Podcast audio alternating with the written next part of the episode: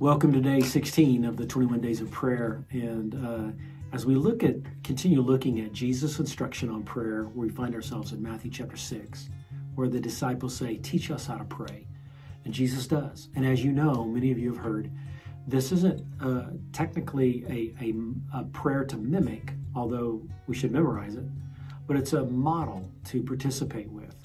And as we look at the model of prayer that Jesus gives us, he starts off with "Our Father who art in heaven," which really starts with upward. We are to cast our eyes upwards. In fact, many times in Scripture, it says that when Jesus prayed, he looked up into heaven, or with hands raised, as if a reverent posture of an intimate, personal relation with God. So as the prayer starts with reverence, and then it moves downward to response. "Since you are holy, Lord," how does it affect me? "Thy will be done on earth as it is in heaven." The way that you feel in heaven, the way that you see things in heaven, I want to see that now. I want your heart.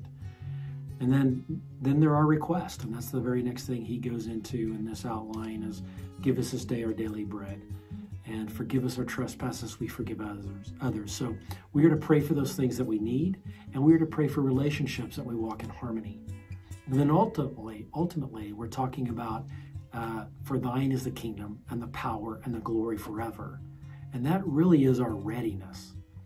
So the outline of prayer that Jesus gave us was upward and downward and inward and outward, or reverence and response and requests and readiness. And when we pray in that fashion, we literally put God first.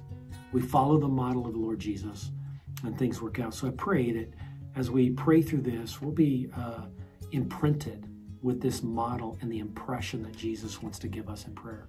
God bless you.